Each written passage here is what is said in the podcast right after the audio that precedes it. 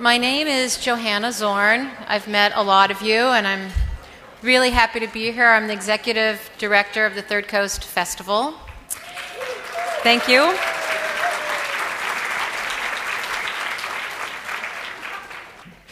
I'm once again excited to introduce my colleague, Julie Shapiro, the managing director of the Third Coast Festival.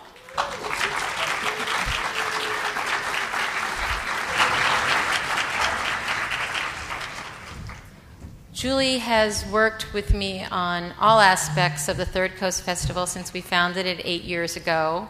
And she is the true creative and innovative force that, that keeps us moving forward and discovering new ways to explore audio and to recreate the Third Coast Festival. And case in point is the Third Coast Festival Audio Challenge, um, which she dreamed up three years ago the whole idea was to bring anyone and everyone, you know, into making audio by challenging them through this what we call the audio challenge to make a three minute generally piece and follow a set of rules to really find three, creativity through restraint and constraint. So every year she's dreamed up some super interesting way to approach this and every year it surprises and amazes and delights me. And this year was no exception. This year, as many of you know, was Radio Ephemera.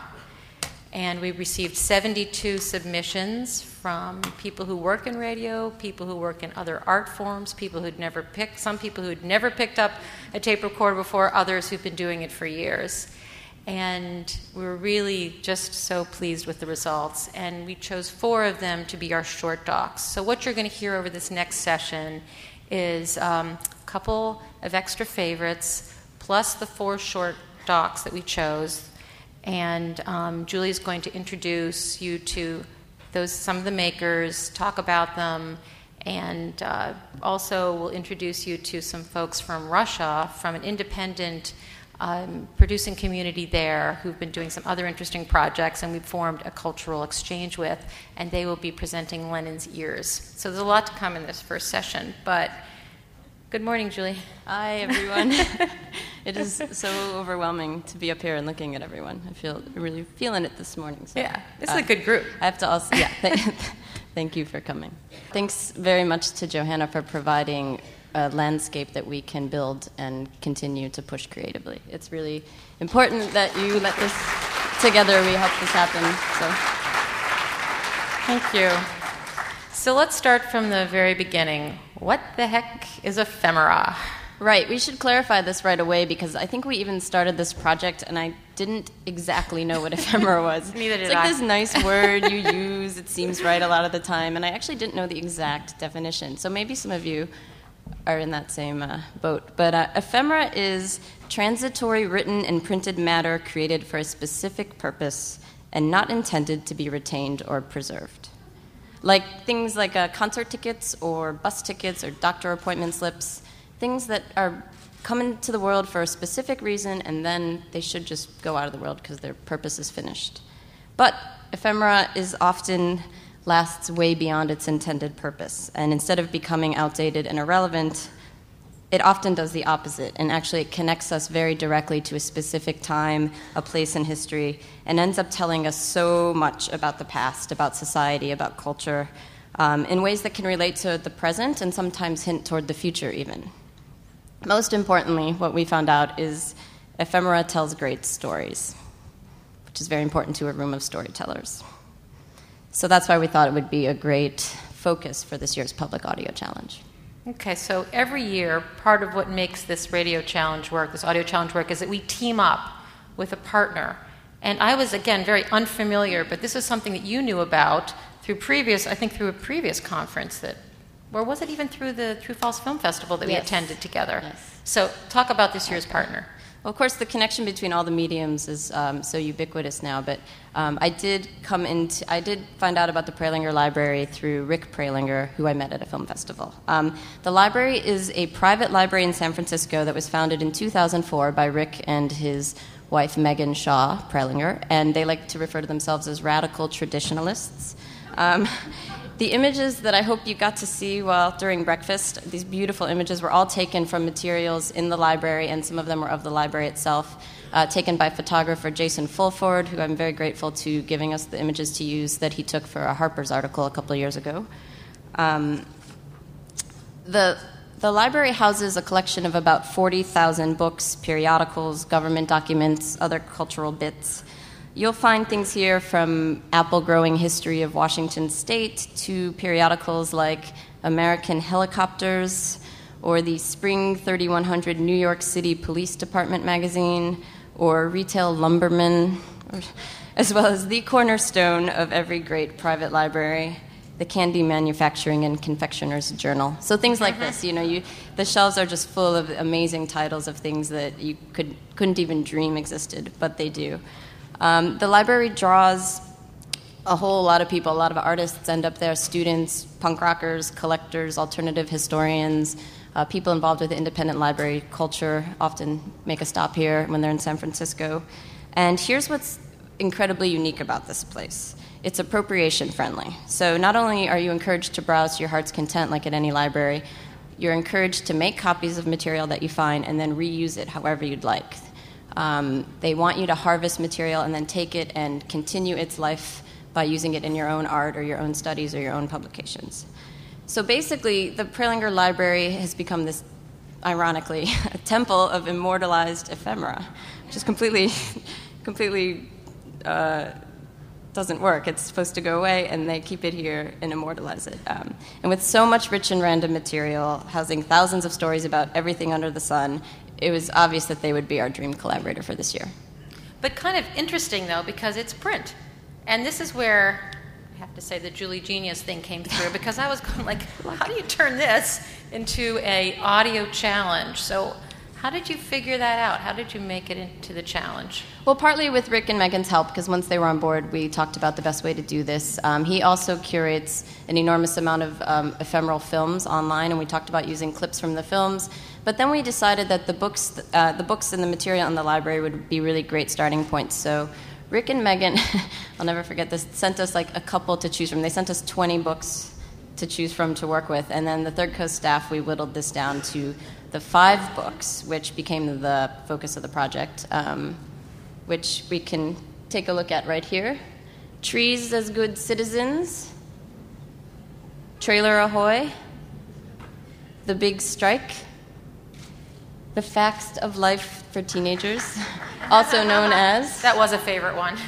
the Stork Didn't Bring You. That was also a favorite one. People love that one. And uh, the last one is Control of Body and Mind.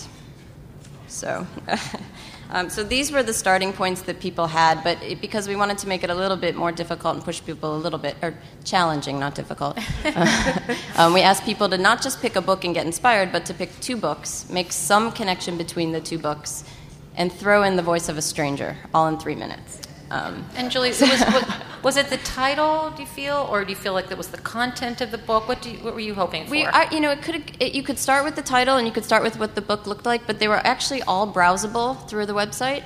Um, Rick has digitized everything and they're up there. So I got emails from people who were like, "Yeah, I read Control of Body and Mind. It was great." You know? and then uh, emails from people who said, "I wanted to do the project, but I didn't have time to read all the books." so I was like, "We have to make it a little more clear." So it could it could be like a chapter title that caught your attention. Some of the connections are very obvious, and some are more subtle. And that was sort of the beauty of the project was people could really take it in whatever directions they wanted to. And yet there were some really interesting patterns that evolved, right? well, yeah, I would say that all the books got used to some degree. Um, the Big Strike, not so much as the others. Uh, the one pairing that came up again and again and again was Control of Body of Mind and The Stork Didn't Bring You. so that one really uh, sparked people's imaginations. Um, and I also want to tell you these books exist for real. we have a very avid local contributor, Kay Collins and she showed up at our listening room with four of the books, which she tracked down online. We have all five in a like beautiful, serendipitous, perfect for this project coincidence. Rick received a donation like two weeks ago, and in it was the missing book, Trailer Ahoy. So from Philadelphia to San Francisco, back to Chicago. I'm going to put these books in the Gallery of More, uh, where you can just thumb through them and revel in their beauty. Uh, and and one real quick for the Gallery of More, because of David Green, um, there is this really cool radio ephemera project going on in there with post it notes that spell out radio ephemera, and you can write on any note your own piece of ephemera. I have. I hope others will. Yeah, it's a nice way to pull everyone in, immortalize that. We'll get some pictures and put them online. And you can be part, this brings you all into the Radio Ephemera Project. So thanks to David for the project, which started with third graders at his elementary school, and we thought it would brighten up the Gallery of More and also kind of have this continuity running throughout the weekend. So, so in, in, getting back to the results, did, were you surprised by what turned up? I mean, is there a way you can sort of sum up the results? Um, you know, everyone is so different. What you're going to hear is like people just took these in so many different directions, and this happens every year with the audio challenge because there's so many brains working on the same basic idea. Um, a lot of people went the extra mile to find ephemeral audio and inc- included that into their pieces. Um, the stories, you know, just like every the stories ranged from gut wrenchingly funny to gut wrenchingly sad to intense to lighthearted. Um, they're all over the map. I mean, and they're all online. They'll stay online. So I encourage you to go back and listen to more of them after today, or to hear the, the ones we're going to play today again. Well, let's start. How about you? like, those. What, did what did anything surprise you about this year? I mean, the whole thing surprised me, honestly, because like we didn't know if it would work. I just, I was like, Julie. I will say, and this work? is while we really, really want everyone in this room to contribute next year, please don't wait till the last two weeks. you know, we put the archive up in April, and I think 55 of them came in on the last weekend or something. so it, it just, uh, I believed in it, but I, it was nice as they started to pick up towards the end of the deadline. I, I do remember saying to you a couple weeks out, do you think, do you think this challenge was too hard? Yeah. You know, we asking, we pushing people too far, but then people totally rose to the challenge. It was just a little later than yeah than we'd hoped. Yeah, I but think whatever. the ideas all need came to in. need to percolate a little bit, like, and then you want to see if you have a, an idea about two books. And people, a lot of people told me they switched their books, you know, and started. But you know, we want to hear this stuff, right? We want to hear it, and I'm going to yes, get off the yes, stage, and you're going to present it, and we're going to meet the people who made a few right. of them. We're here so to listen to going. audio. Here we go. Um, so the first piece we're going to share, I have to tell you guys, this is Chris Sewell's first audio story ever, and re- we really felt like he knocked it out of the park. So this is um, birth, birth, rebirth, and let's see. Here's the description that he submitted with. As Tom recovers from a traumatic brain injury, he and his wife welcome newborn twins into the world. Inspired by control of body and mind, and the stork didn't bring you. And the stranger in this piece was Tom, who, uh, oh, we didn't even say. Yeah, include the voice of a stranger. The stranger was Tom, who Chris had never met before he made, did the interview.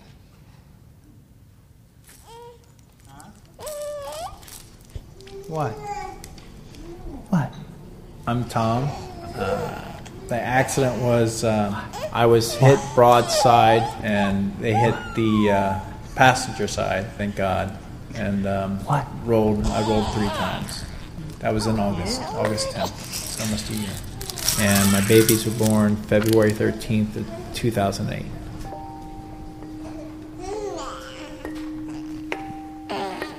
I, I can remember certain things before my accident, but I didn't feel like it was me that was doing it. It seems like I was watching somebody else. I mean, I remember um, being married, but I look at the pictures and I really didn't remember. You know, it's it's not there. I did remember my wife, so she said that was a big relief. But uh, I think anything that was 10 or 12 years old, I can remember. So in a way, that was good that my kids were born afterwards. So, in case I never did get my memory back, at least I can remember that happening. So, is that Ian and Graham? Yeah, you just saw them a couple weeks ago. We had dinner at their house. These two? Yeah.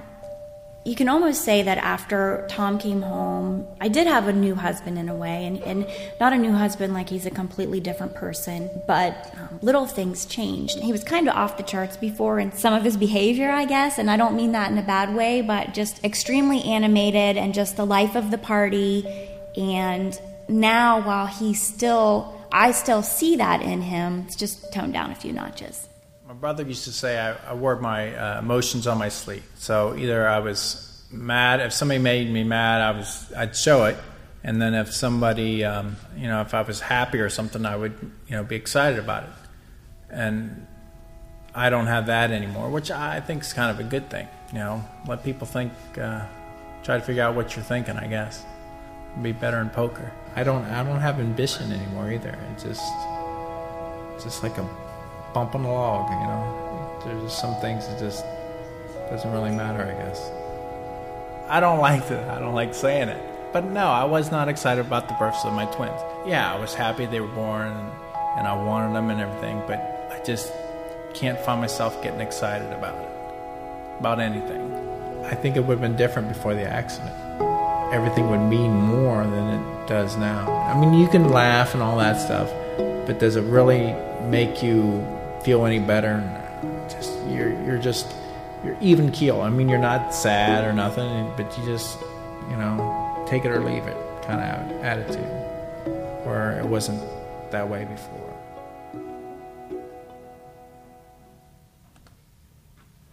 All right. Uh, I think Chris is here somewhere. Chris? He's back there if you want to talk to him about it. Um,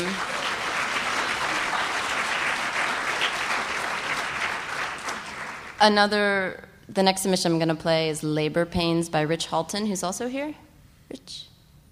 Over there. And um, now, uh, you know, now for something totally, it's completely different. This one is really delightful, a masterful blending of the two books that he chose to use. There's amazing tight editing, great smart humor, and because that's the important thing. Like these stories cover all the topics, but we also got some really great entertaining ones, including this one. Um, whether it's societal progress or a squiggly 11-pound miracle, getting there isn't always pretty. And the books were The Big Strike and The Stork Didn't Bring You.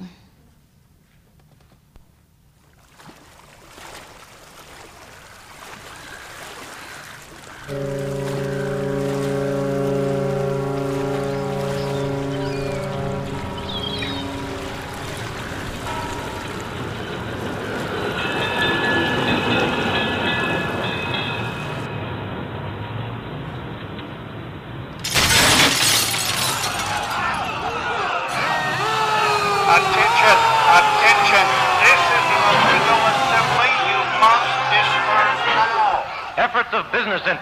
forcibly open the strike paralyzed port of San Francisco fail. Open warfare rages through the streets of the city as 3,000 Union pickets battle 700 police. We are asking for a general strike. Mayor Rossi states the position of his administration. First, that law and order shall prevail. Enlighten your children. Where do babies come from anyhow? Teach them the facts of life. Then at puberty, certain glands begin to work, and our bodies begin to change. That'll give the organs inside your body room to function better. The better you understand all of these facts Well, what really happened? Oh, what you want to know about is is a small pear-shaped organ, normally only about half the size of a fist.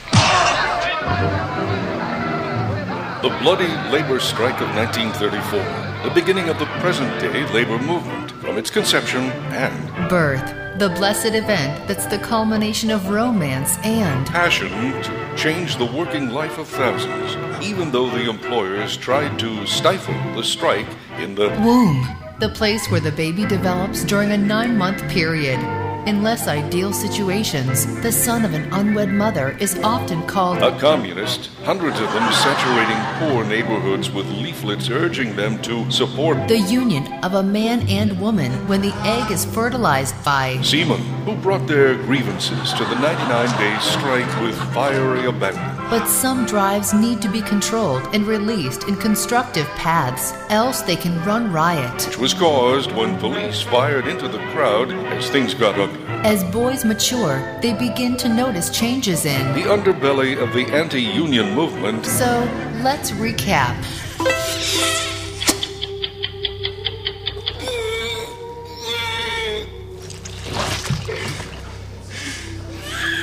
Labor pains. Labor pains.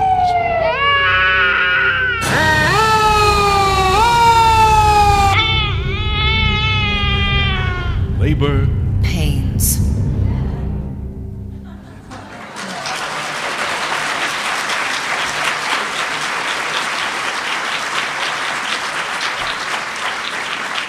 Yeah. Thanks, Rich. Uh, okay, now we're going to move right on to the short doc. So I'd like to invite John and Sarah and David and Megan up to join me.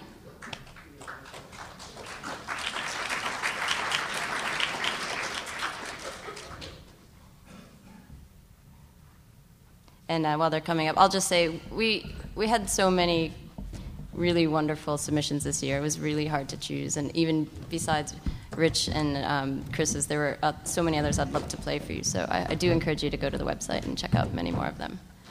You all in your right places? David? Yeah. Ah, good. Okay. So um, this is our panel of short doxers this year, and I want to welcome you all. Thanks so much for your work and for coming to talk about this stuff. Um, we're just going to go not down the line, but play them uh, one at a time. And what I want to do is encourage uh, some response from you guys. There's a microphone right there, and we'd like to record all of everything that happens. So please use the mic if you have any questions, and I encourage you guys to kind of chime in about each other's. So. Um, let's get started with John Biewen from Durham, North Carolina, in the blue. Um,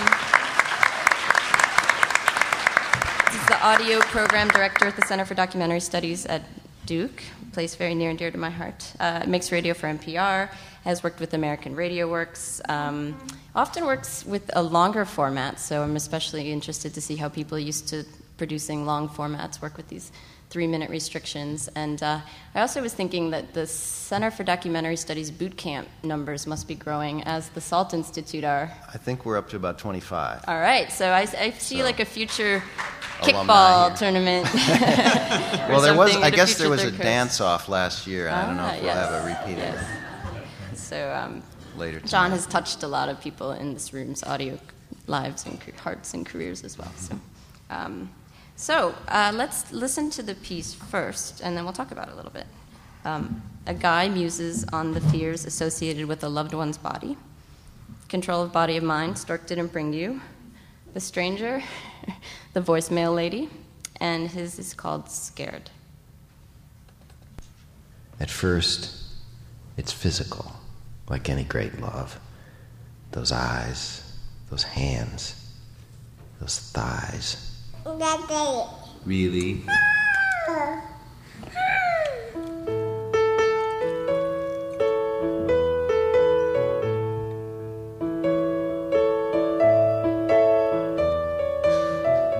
Hey Harper, what's the kitty cat say?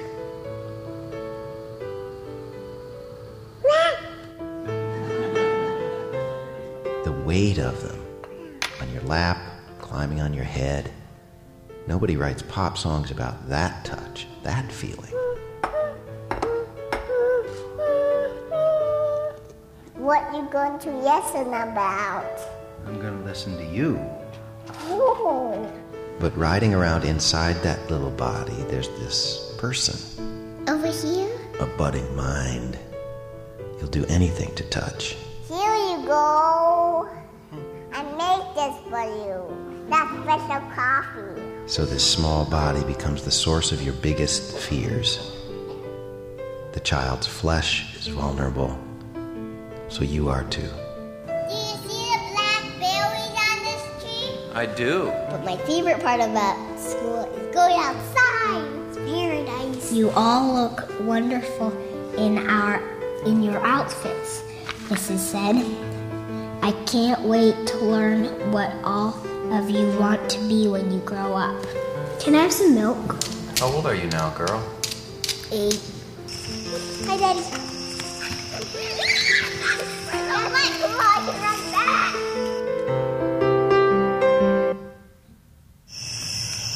I'm scared.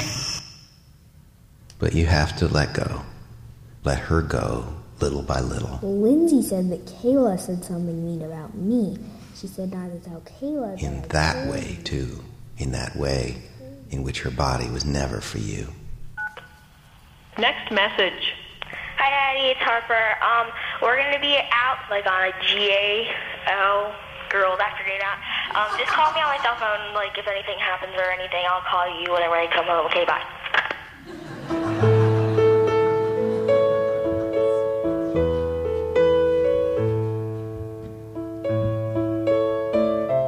So, girl, how old are you going to be your next birthday? 13. And have you and your mama talked about, you know, the talk? Yeah. Do you think you and I should have the talk? No. No. No. Good.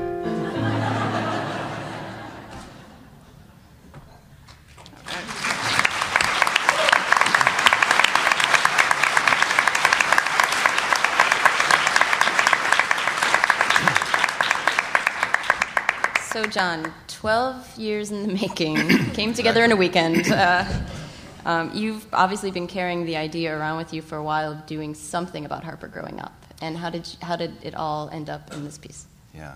Well, it's kind of funny. It's a kind of a flip side of the ephemera idea, in that these, these recordings were made um, not with the idea of them ever being, they were, they were meant to be kept, but you know, probably an hour a year or so that I record my kids. I'm not recording their lives, but take the recorder home and just to sort of capture uh, moments uh, as you know at various points in their lives, and um, never thought any had any idea about putting it on the radio or doing anything with it, except until you know a couple years ago I started started to have this idea about some sort of a montage kind of thing, but then thinking, well, you can't. Who, nobody wants to hear that, so I had this idea of besides you know my immediate family, started to have this idea about you know this sort of uh, darker undertone of the fears of the parent for uh, for their child's safety that's so much a part of uh, parenthood, and um, and just sort of had that idea and was kind of carrying it around with me. And then when this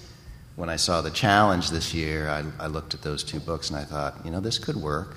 But I also thought, oh, that's too bad. I don't have time to do that piece this year. Darn it, you know. And then uh, the Saturday before the piece, before the deadline, that that morning, I got up and thought, uh, you know, it was the deadline was Sunday night, and I thought, well, this weekend's not too busy. Um, so I had, you know, I hadn't written the thing, but I had the audio and I had the little piano recording. Um, uh, that I'd done because I had been thinking about this for some time, so I just decided to put it together. And how did you um, deal with, you know, using tapes of kids? Is like, how did you choose exactly the bits that you did that you felt like would resonate most universally?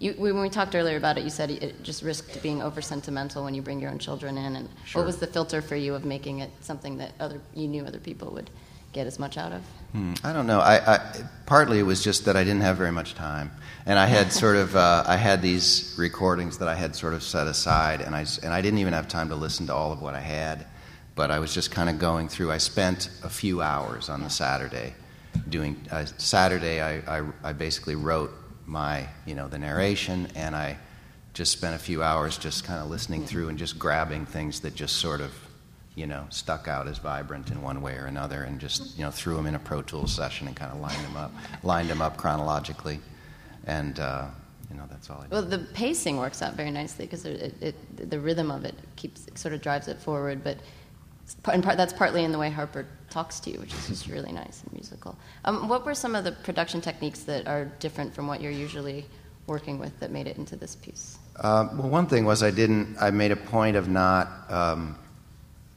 not doing fades on the the bits of audio. Usually, I would, you know, there would be these seamless kind of, and um, uh, that was a decision. I mean, I, I sort of wanted to sort of heighten the sense of these being almost like, uh, you know, photographs in a shoebox that you're just kind of flipping through. And, and most of that, you probably don't hear it that much because they don't have that much ambient sound, except in the one place in the middle where I was making it very clear with the where she, where there's a bunch of ambient sound outside, and she says I'm scared. That I, you know, had those kind of hard cuts. Um, the music, uh, in this case, that's that's uh, that's me playing the piano, and that was kind of funny too. Talk about eph- ephemera or something meant for another purpose. I had originally done that. I'm sort of a you know hack piano player, and ten years ago or so, I had done a, was doing a documentary on child poverty in America, and I had recorded that. Uh, was just sort of noodle out this, you know, version of uh, Itsy Bitsy Spider with a, in a minor key, and I had done a, a, version of that that was used in that documentary, and I recorded it again mm-hmm. at home um, a few months ago. And um, what a, you open with sort of a provocative first sentence, and then it flips into something completely different than what people might expect. And can you talk about that decision a little bit? Yeah, you know it, um, and and obviously I was being a little bit cute there with you know sort of setting up a certain kind of expectation and then turning it, but but that really came out of um, wanting to say something that's true and and trying to find a way to say that that. Uh, uh, and, and the other, you know, part of the challenge too is to have, you know, what can a parent say about uh, the love for one's child that isn't a cliche, right? There's nothing left. but but I, it's one thing that I don't think you hear that often, maybe especially from fathers, is, is, um, is how visceral and how physical the love for your children is. And, um, and so it came out of just trying to find a way to say that. And, uh, and obviously, the, you know, I was pushed a little bit too by the, uh, by the theme, the body and mind, and some of the shaping of this, just the words that I chose, for instance, uh, in sort of making that distinction between the body and the mind was, was pushed somewhat by the yeah. challenge of the books itself. And I also probably would not have thought to go to the, to the whole business about the facts of life, you know, yeah. if it hadn't been for, the, for that fact that that book was there. But I really like that because it also um, besides just being kind of funny and interesting, was that uh, it, it, it, ends up leading to a kind of uh, allusion to uh, you know a possible next generation. Yeah. To, you know with, yeah. with that. So great. Did anyone have a question for John? Did you log your tape, or how did you figure out? I mean, I'm thinking of the practical, not the poetic. Uh, how did you figure out what cuts to use in your day and a half, two days? Well, um, there isn't that much tape. I mean, I, there probably seriously, I, I, you know, I probably don't have. I don't know five, five or six hours of tape that I've recorded of you know of my two kids. I have a nine-year-old son too, um, in their entire lives. So, and I had um, listened to some of it a couple of years ago. I remember thinking, you know, I should, I should, uh, in case I ever want to do something with this. And I had actually made a log of like maybe ten percent of what I had but mostly it was just grabbing tapes. I had cassettes from the mid 90s, you know, and, um, uh, and just going through and, and f- until I heard something interesting and grabbing it. It wasn't very uh, scientific. I think the Prelingers would have definitely approved of your methods. you know, the whole idea of chance and using what, what you just stumble upon. Um, okay, well, Thank you very much. I guess since you're such an awesome father, we'll hear a story about your son next year in next year's challenge. Well, you know, actually, I owed my my my daughter one because uh, is Jennifer Deer here? There's a piece that uh, on on Big Shed uh, that Jennifer Deer produced using a bunch of tape. Much longer piece of me and my son mm. a couple years ago. It's called No Santa, um, uh, and it's about his uh, his musings and his discoveries about the reality or lack thereof of Santa, more or less a real time kind of piece. Um, so I, yeah, yeah. It's, so it, has been. I'm done now. Scores right. well, we hope you're not done. But um, and and did Harper hear the piece? What was? Her? Oh yes, absolutely. Yeah. She Great. was she was looking over my shoulder while uh, I was making it. making weekend. some suggestions. Yes. Great. But thanks so much, John. Mm-hmm. And uh, yes.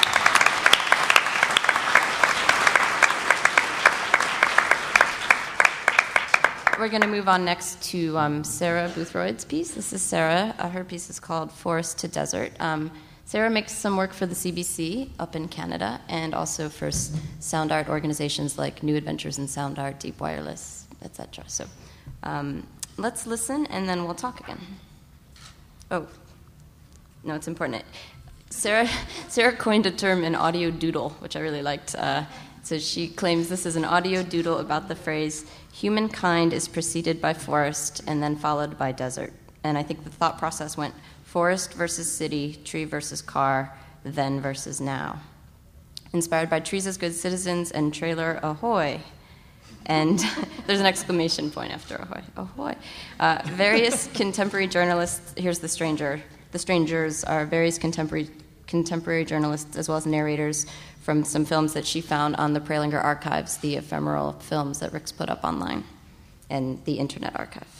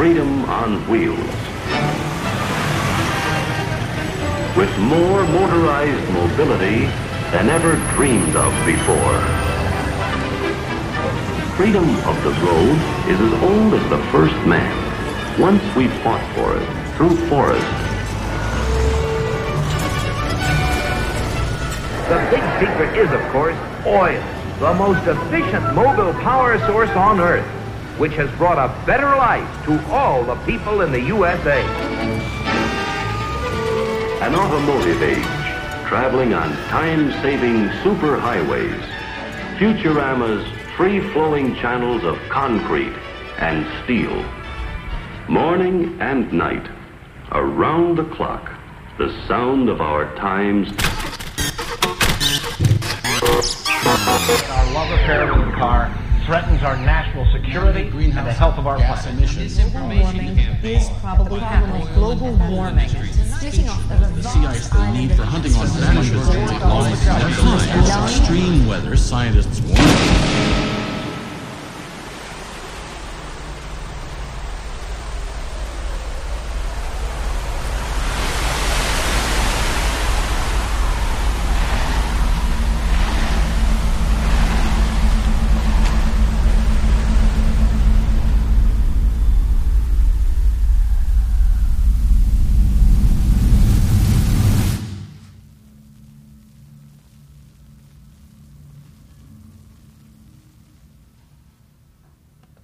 That was very loud.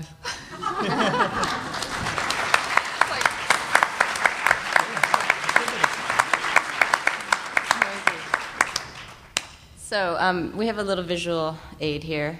Uh, when I talked to Sarah on the phone, I was like, "So how do you know? How'd you come up with the idea?" She's like, "Well, actually, I drew all these things and made these charts." And I was like, "Do you have pictures of that?" And she's like, "I do." So here is an illustration of how Sarah's brain worked I on making this piece. Do you want to talk us through it a little bit, or? I'm a self professed list maker. I, I, like to take all of the ideas in my head and make them external somehow, make them physical or tangible. So I'll be working away on a particular project, and then I'll think, ah, I've got this idea for radio ephemera, and I'll have a pad of paper and I'll write it down, take some notes, and I'll file it over in the ideas area and, and try to, to go back to what I'm supposed to be working on. Um, I started by reading through the books, uh, taking a look at the covers, and trying to connect them, you know, circles around each different book and lines between them, figuring out how they might sort of be in conversation with one another.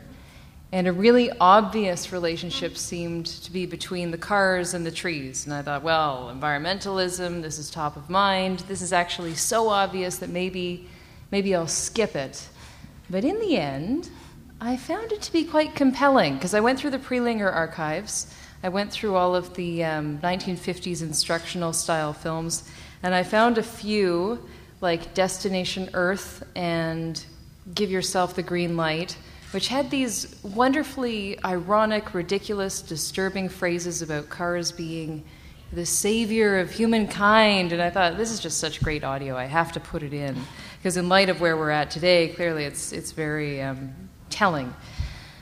So, yeah, that's, that's more or less how it began. And then I, I kind of started thinking about how can I represent these books in sound. Like, as opposed to writing a story or having dialogue or having interview clips that point to cars and point to trees, I thought, well, what is the sound of trees? What is the sound of cars? And I thought maybe that's how, how I will reference these books, is just using the audio um, instead of using the particular texts. And then as I was building the soundscape of the trees, I came across the sound of a tree being chopped down. And once I found that, I thought, okay, here's my transition from trees to cars. And then I twigged onto this phrase that I'd heard, and I don't know where it comes from. Uh, man is preceded by forest and followed by desert.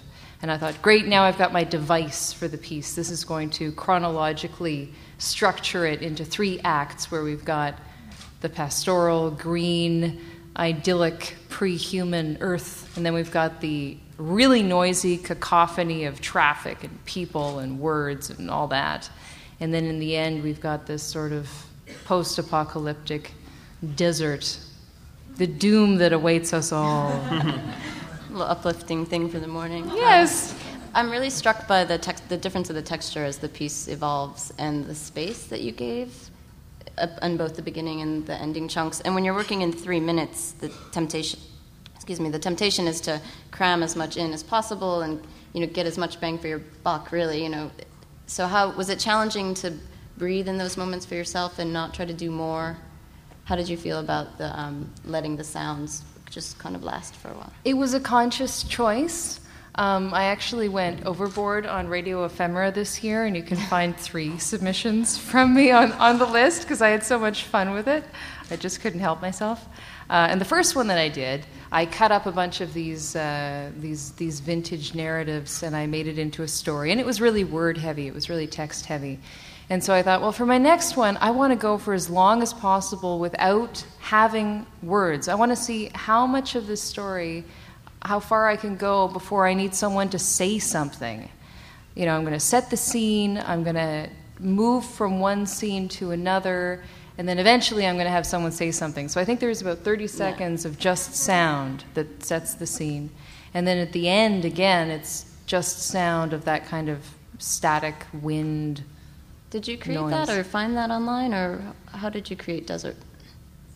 Well, desert is a combination of a bunch of sounds. I wanted it to be somewhat obscure. I wanted to play with the listener not knowing for sure what it is, as opposed to giving a sound that you can easily recognize, get a picture. Oh, yes, that's a forest.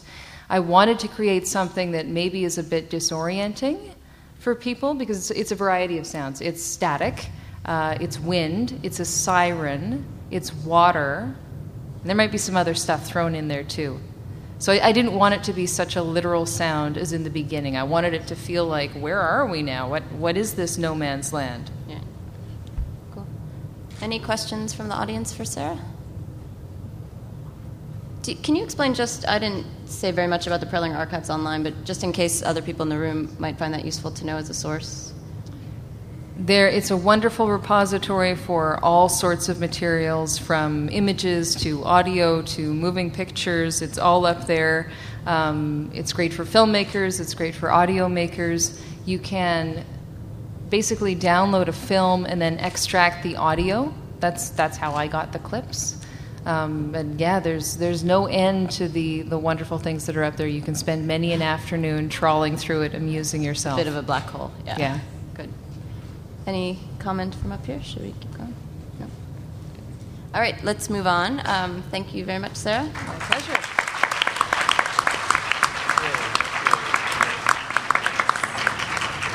Um, next, we're going to play uh, Megan's piece, Is That My Imagination? Uh, Megan's a self professed radio gypsy, independent producer, a SALT grad, and has been working with youth more recently, right? And um, are you living in Vermont now? Yes, I am. Okay. I'm still in Vermont. Okay. And enjoying it very much so. And I just want to let you know, John, that there's totally a, a dance off between Salt and Duke. It's on. It's on. Part two. Excellent. Um, okay, so we'll listen to this and talk to Megan a little bit. Is that my imagination? Uh, the story of a mind on strike, inspired by control of body and mind and the big strike. And that's that. We'll hear it. there was a lot of things that I could tell you that just sound silly. I remember this one guy kept coming up to me and going, Who let the dogs out? Who, who, who, who. Now, I had never heard that song before. So I just thought, you know, he's warning me, you know, maybe the hounds of hell are going to come out. It's like, is that real or is that my imagination working? Does it really matter if I'm hallucinating right now? When the operation of the machine becomes so odious that you can't take part. I remember standing on a train platform, a tube stop in London, and uh, just being afraid that I was going to get bumped and not be able to prevent myself from falling on the tracks. And then it became a question of whether or not I wanted to fall on the tracks and whether or not I wanted to jump on the tracks before a train. You've got to put your bodies upon the gears and upon the wheels. Maybe I could just jump. I'd finally be able to sleep. Does it really matter that I'm manic and I haven't slept in a few days? The flight home was very long because by that point I was uh, so confused. I was to the point of believing that I was going to be executed. That's a long flight. To think at every moment that you're going to die. To believe it. Not think it, but believe it. Does it really matter if I'm depressed?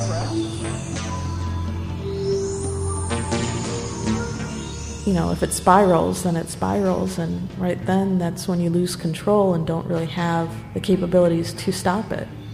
And that's why you go to the hospital because it's a safe place to be, supposedly. Then you've got to make it stop.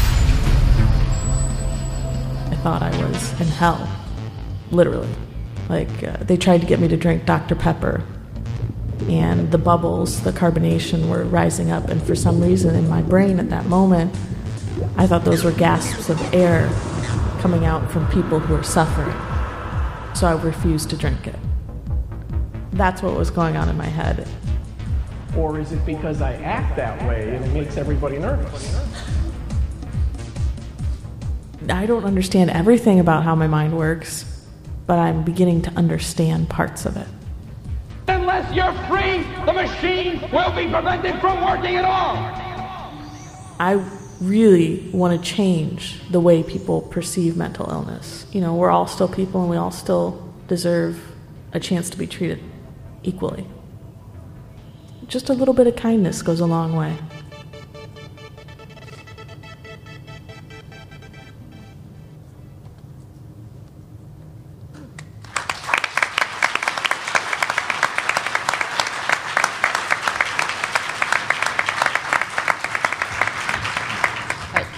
Quite an intense personal story for three minutes, and I wonder how you approached the subject and explained the project. And I, it sounded like you had a kind of a slightly unusual collaboration for something like this, where she was involved. Yeah, um, I had been thinking about interviewing a very good friend of mine about her first experience with bipolar for a, a number of years now, and um, there was something about going through all the books and trying to figure out what could I what could I come up with. And that it just kind of connected with that and I decided to ask her about it. And um, and she she's been very outspoken about her experiences both with mental illness as well as her um, experiences with the treatment she's received uh, as a patient.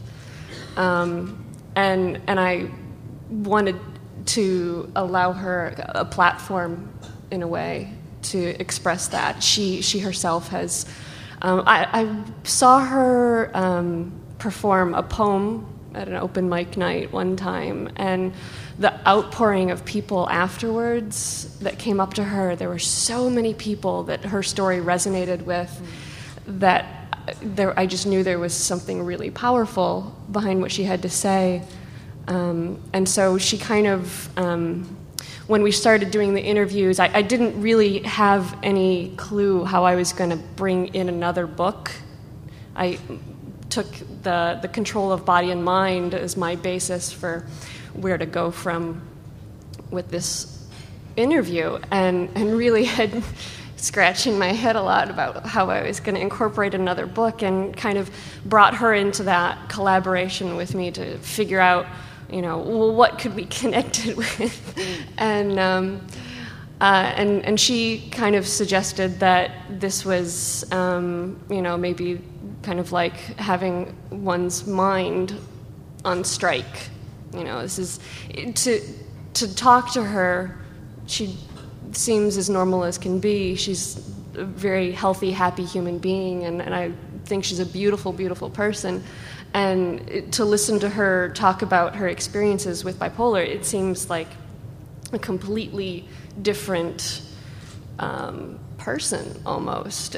Um, and where am I going with this?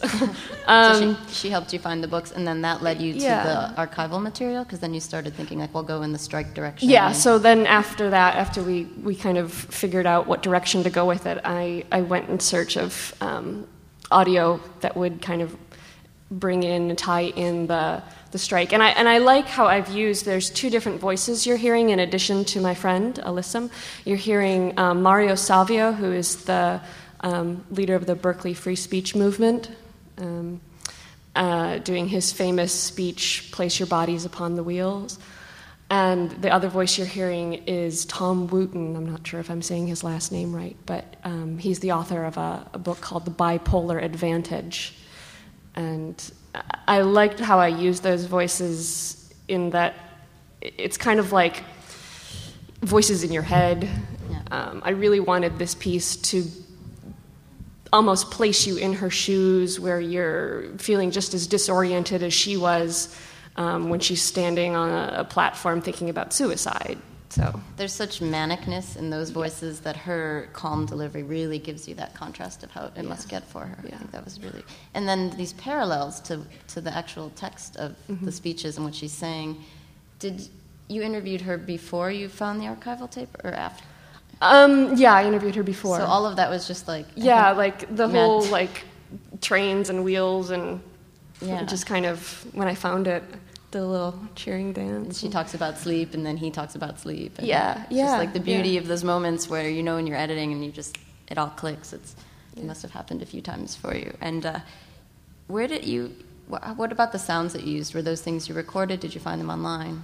Um, I found the sounds mostly either through the Internet Archive, which was an excellent resource, which was connected through the Prelinger Library, um, and then there's um, uh, recordings from SoundSnap. I think, yeah, is my other source um, to kind of create the audio landscape, and that was a very, also a really great resource. I actually was able to find the sound of the London Tube.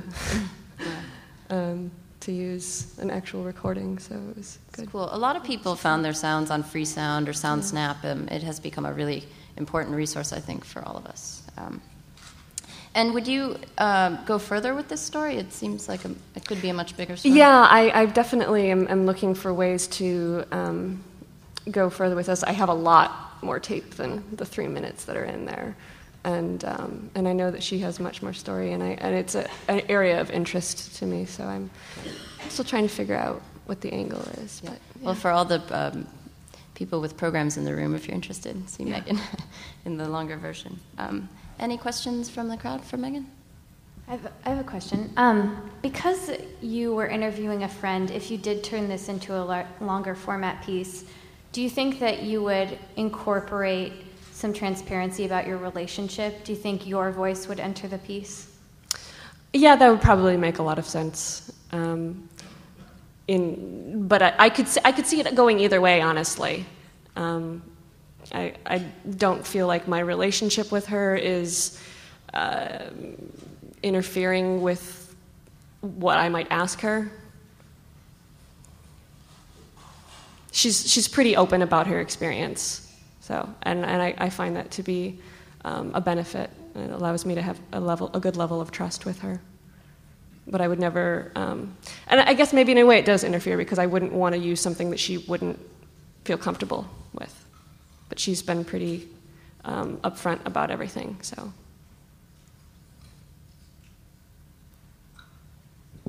I hope I can phrase the question right. Um, the way I think or thought of um, radio ephemera was as kind of a creative game. And, and, I mean, we had the phrase forced creativity from earlier, but it's kind of a game that you play with yourself.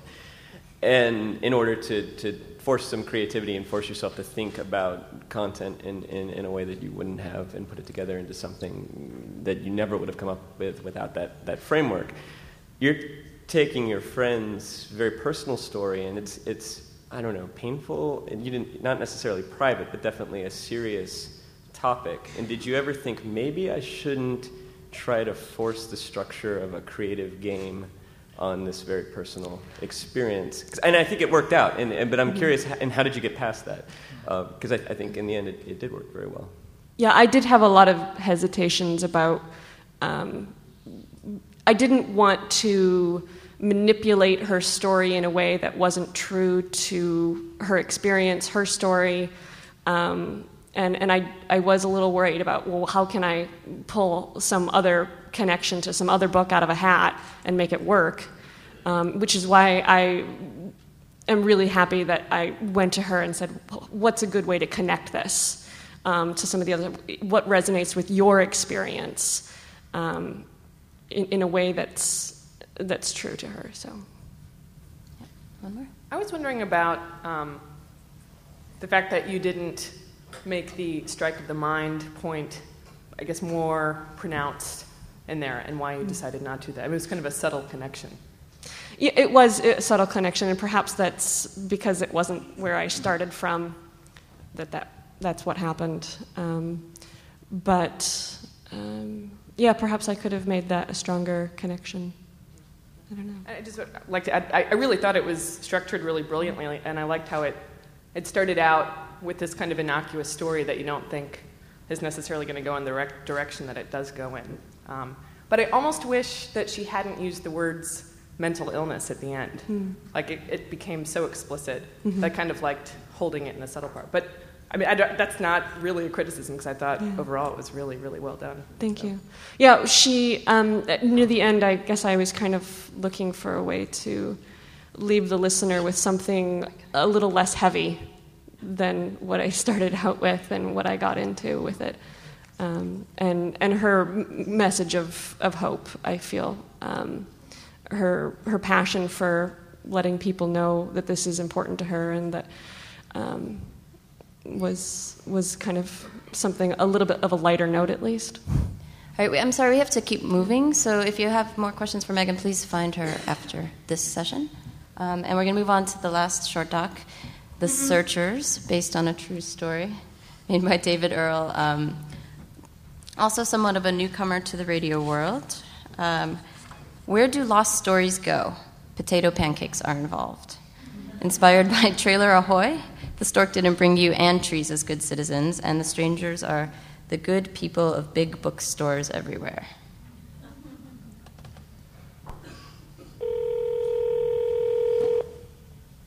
Oh, aloha. Thank you for calling Board Center. This is Daniel. How can I help you? Hi. I need help finding a book. What book is that? Uh, I don't remember the title, but um, the author's last name is the first name, and the title is about a it's a tree. Um, think it's I think it's deciduous. Anything else like what the story's about, or there, there's this school teacher that faints because she has this town admirer and he he he urinates her initials in snow.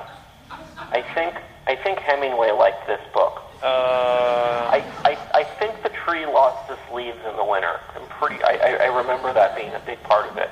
That doesn't sound familiar at all. Um, it's a really good book. It's I I wish I could. There was a Civil War veteran in it. I he makes he makes a house out of tin cans. I don't know if that's going to help. Well, let me see what's out there. Okay, thank you. Okay, what's the book? Uh, I'm afraid I don't remember the author or title. Okay. It had to do with a, a, a boy who, that uh, when he jams like pieces of metal into his braces, could pick up radio broadcasts. And at one point, in order to boost the signal, he bites down on a fork. Uh, one point, I think a chain link fence, maybe even like a trailer hitch or something attached to like a big old aluminum Airstream trailer. And he finds out that uh, there are these um, fat aliens that are planning an invasion of Earth and uh, their plot for world domination somehow involved potato pancakes. Ring a bell. I mean, kind of sounds like something familiar, but I can't really put my finger on it. You know. I mean, if you can maybe think of Something close to the title, or No, all I remember is red, happy tooth, fat people, potato pancakes, braces, chain link fence, radio. Yeah, that, that's all I remember. can we put you on hold real quick, okay? How can I help you? I'm looking for a book. Okay, go for it. Might have had baby in the title. Okay. The story of a bunch of young girls who are on a cruise with their family. Okay. The cruise ship is going to go down, and they land on an island. There's two sisters, and then these three babies, and they have to kind of live on hardtack. And um, they meet a man on the island. He's sort of grumpy, but he's, he has something. He's missing a big toe, I think. And at one point, I think they see a stork flying overhead, something like that. Uh, Baby Island by Carol Brink. 12 year old Mary Wallace and her 10 year old sister Jean survived the wreck of an ocean liner on its way to Australia and managed to make it to a seemingly deserted island in a lifeboat with four babies. Hmm. That doesn't sound like it. Thank you. Maybe I'll maybe I'll call my mother and see if she can remember it. Okay. Okay. Thank you. Bye.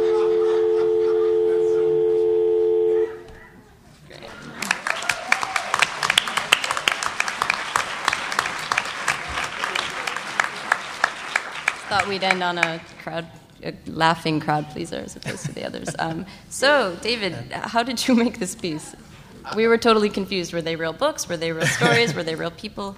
Yeah, no, those are uh, those are all real books. Does anyone Um, have a clue as to any of the Yeah, I would love to know if anyone actually recognized any of the, the stories. Really? What? Which? Baby I. Ah. Carol Brink. Yeah. Yeah. it does exist. What's that? Yeah, no, that's actually um, Linden on the Saugus Branch by Elliot Paul. And, oh, yes, of course. and then uh, um, the, the second one is, is re- it's uh, Fat Men from Space by Daniel Manus Pinkwater. So, yeah, they're all, they're all real books. Um, so, I, yeah. Yeah, did oh, you- well, um, I I was just, I was really interested in the idea of, um, of how people remember books and, you know, especially, you know, books from a long time ago that you ha- have some impression from, and often books from childhood or, you know, and, and they're there, but they're not there, you know, and, and this awareness that they're somewhere in the universe, and if I could only find that book, Yeah, you know. it's out there. Uh, yeah, and and so I just asked um, friends of mine to to call me and describe, uh, hopefully, you know, somewhat obscure books. I, I had a few that were more recognizable, but. Um, and, and then, and I, I actually wasn't sure what I was going to do with it at first as I started to record people um, calling in. Um, and then I just sort of realized that this has to have another element of someone, you know, trying to find those Right. books. And that's where the voice of the stranger came in. And that's a really good example of how the constraint works so well Yeah, because have to go find I. I actually really thought of that at the same time because I needed a stranger. Yeah. Cool. So yeah. And then you, so you talked to them, and then, if I have this right, you called the bookstores. Yeah, And para- yeah. you sort of took your friends' descriptions and paraphrased. so- Exactly, yeah. And then combined the two recordings. Right. Yeah, that was. and I, I, I was one of those irksome people that did it last minute. Like not only last minute, but literally like Oh, at, right. at midnight in Los Angeles. I was trying to put this together and Yeah. had just thought I need you know clerks at bookstores. So I, I actually um, I had to call Hawaii. Because it was the only. The time, and only yeah, open. it's the only place where there are still people working with the time difference. That's great. Well, we pulled in Hawaii somehow, so thank you Yeah, much. that's right. Thank you. That's right, all 50 states. Yeah. So, yeah. So um, yeah, that's how it, how it happened. But then, and I had to cut everything together to make it sound, you Yeah. know, like they were actually talking to each other. And um, I just really lucked out, you know. I mean, like Baby Island. I, I my friend Polly, who you know, we sort of we, we were kind of. I asked them to, to describe books, but I also kind of fed them things or worked with them, like you know, when there was a something. We needed a reference to one of the books, Right, because they knew um, the, the book titles that you were working with. Right, Uh, and I would just throw it. I would say, okay, what can you do? Like, how can you? What can you do with with a trailer hitch? Or So you directed a little bit. Uh, Yeah, yeah, definitely, definitely. But then, but then I, I just lucked out because Polly at one point, we, you know, sort of doing it almost like an improv theater thing. Yeah. And she said, and she's an improver, uh, actor. And, um, and she said, oh, well, I don't know, that's not it. I'll just, I'll just ask my mom. And then, and then the woman who, who, who found Baby Island was just extraordinary. Yeah. And, and you know, it just, it just fit, you know, just went together. So it sounded like she was, and so that was, you know, very lucky.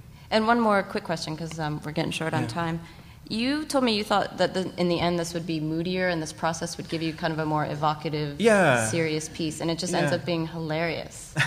yeah, well, I, that's um, unintentional, as so often. Which is why it maybe Yeah. makes it funnier, I guess. I, yeah. well, I, yeah. No, I mean it did. Uh, uh, that's disingenuous because I did at, at some point say, "Oh yeah, this this is funnier than Yeah. than," and that just helped. I mean, I, I yeah, I mean, I, three minutes kind of is is good too because you kind of have to be punchier. Yeah. You know, at, at least with something like this, like it, like mood.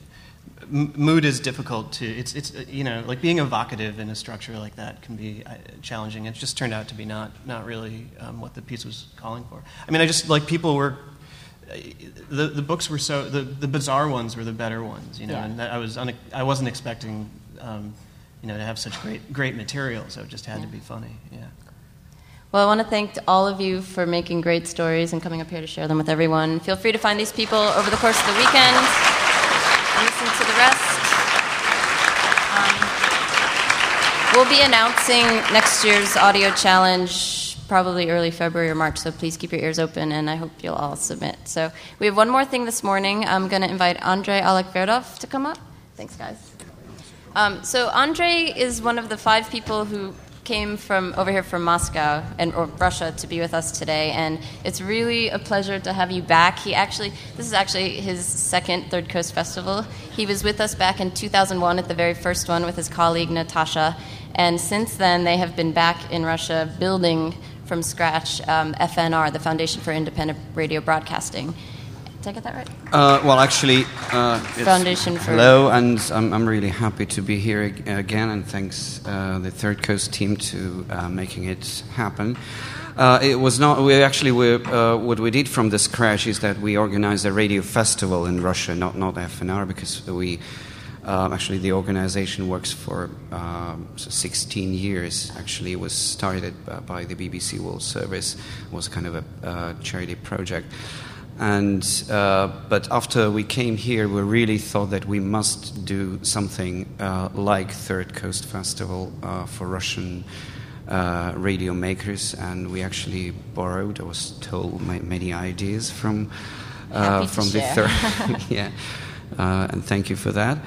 And uh, well, actually, just um, to tell you who we are, we are a um, not-for-profit organization that is uh, producing uh, producing radio programs, offering training for radio journalists, and we're trying to actually to uh, make radio sound as radio, not just a commercial entertainment music and this kind of thing, which is, I believe, is the same all over the world, and uh, especially in Russia, there is a really huge commercial sound. There is no no real uh, radio, and we were trying to make programs and to show how it could be done, and maybe encourage people to to do the same.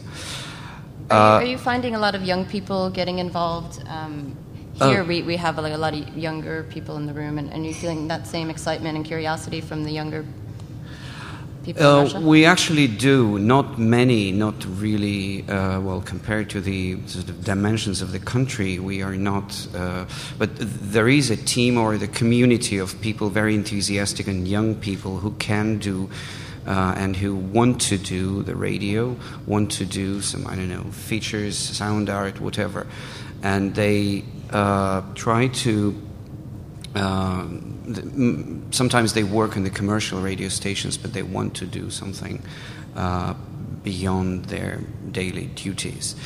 So uh, for a long time, we uh, we had a uh, an agreement with Radio Russia, which was the uh, radio channel, the, the, main national radio channel, uh, who gave us a slot for our programs. But um, a couple of years ago, for obvious reasons, they actually said that no, we will broadcast only the programs of our own production.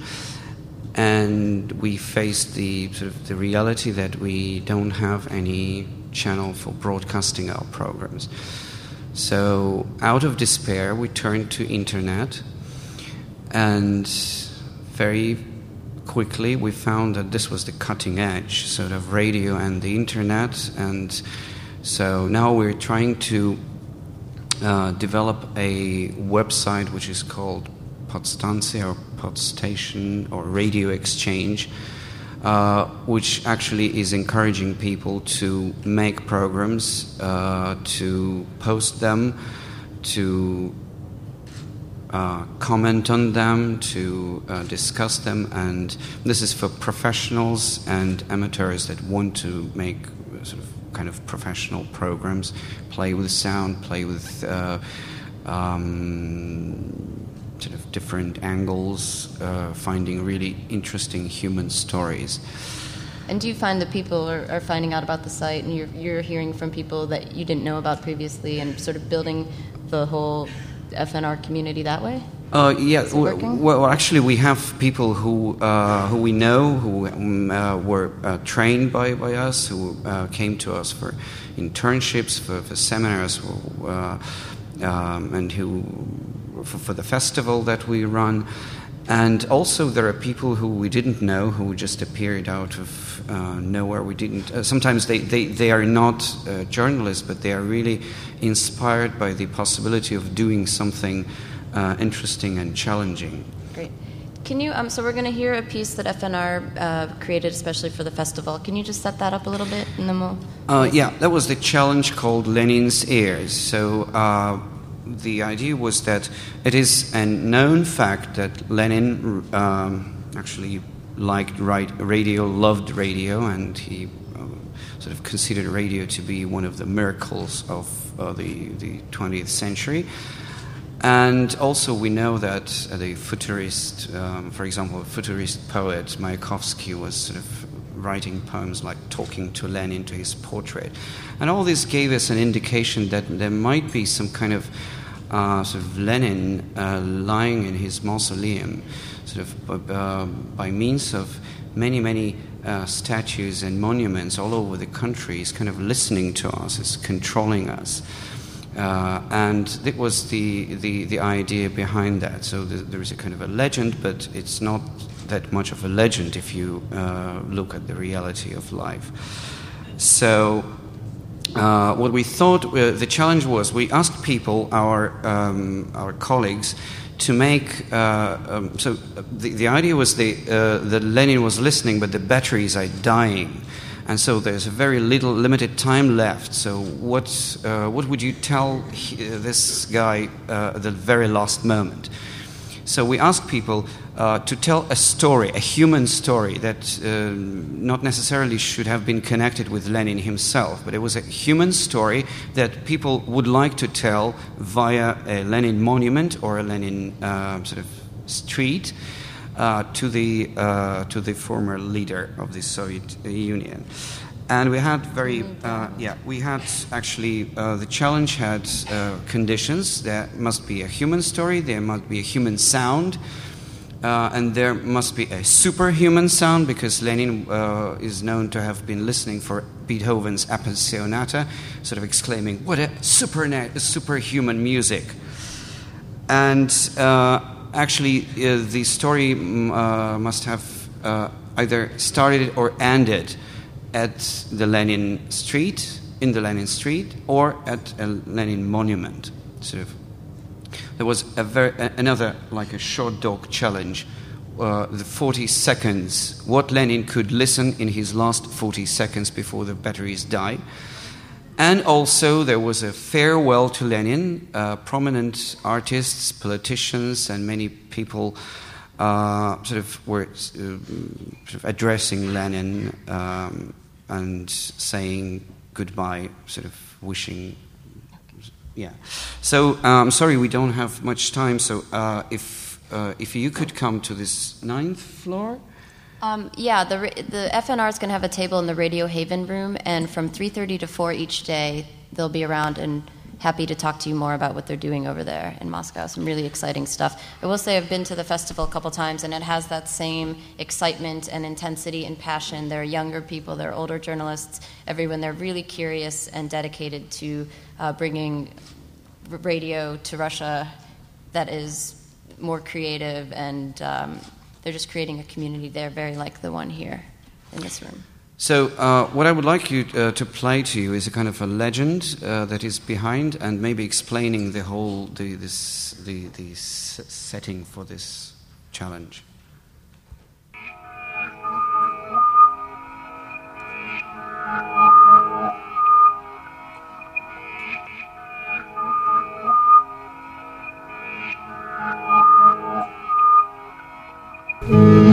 There are no knowns. There are things that we know. You mean to say Facts. these are what facts? I mean, documented. Documented? I believe they happened because, Because someone uh, said they did. Said they did. Aha.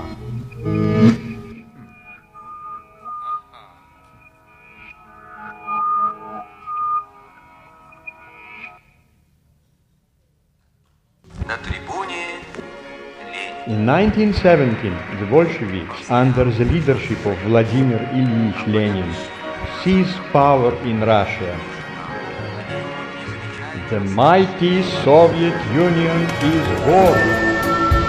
The country destined to break the chains of history.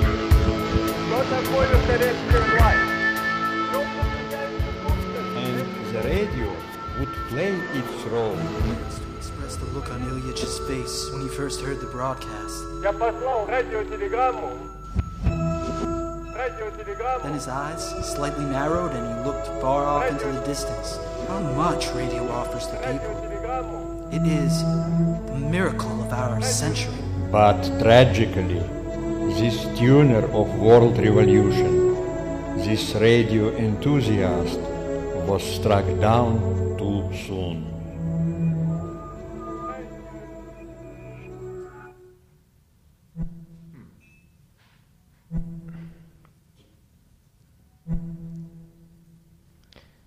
Well, all, all right.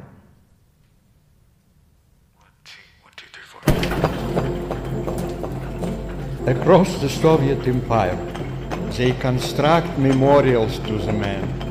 Statues, statues, statues, statues, statues, and more statues.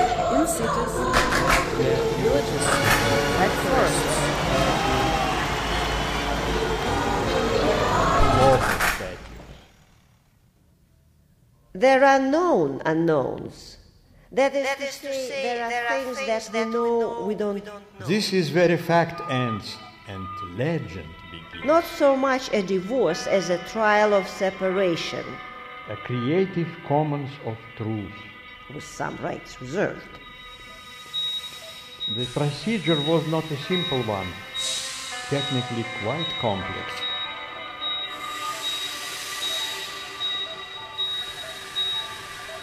One wrong turn down Ilyich's ear canal and you can't imagine how my hands shook.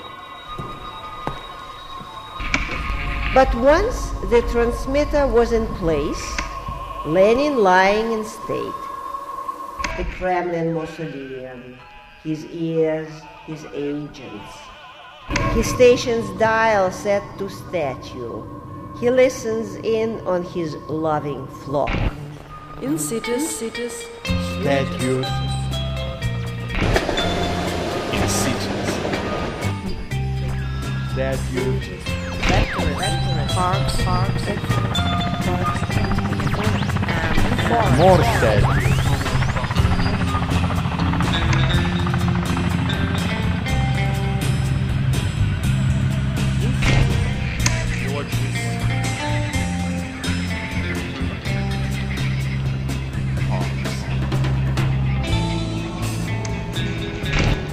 For all these years, he has been listening.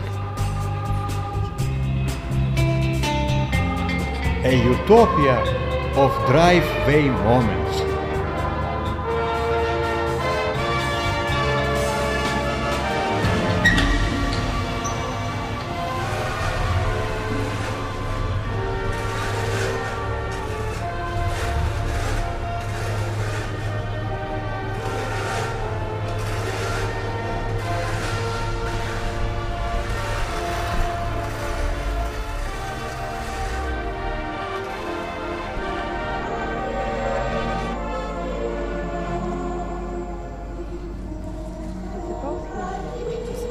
He's lonely. What if he's.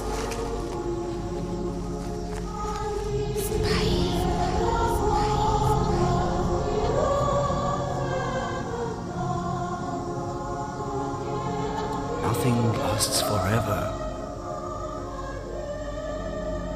You can't always get what you want. All we are is dust in the wind.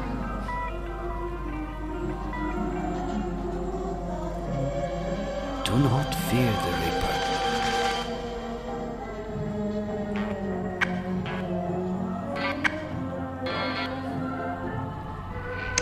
There are things we don't know, we don't know. For example, What do you tell the man who has heard everything? In cities. Villages. the batteries, uh, of course, they're dying.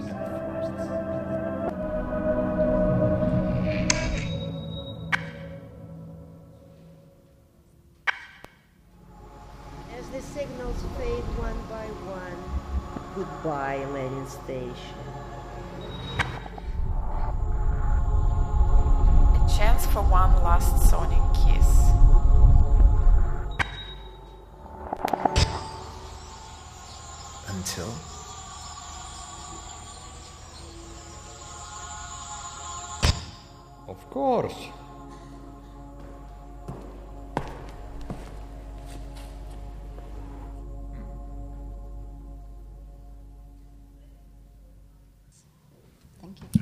That's it.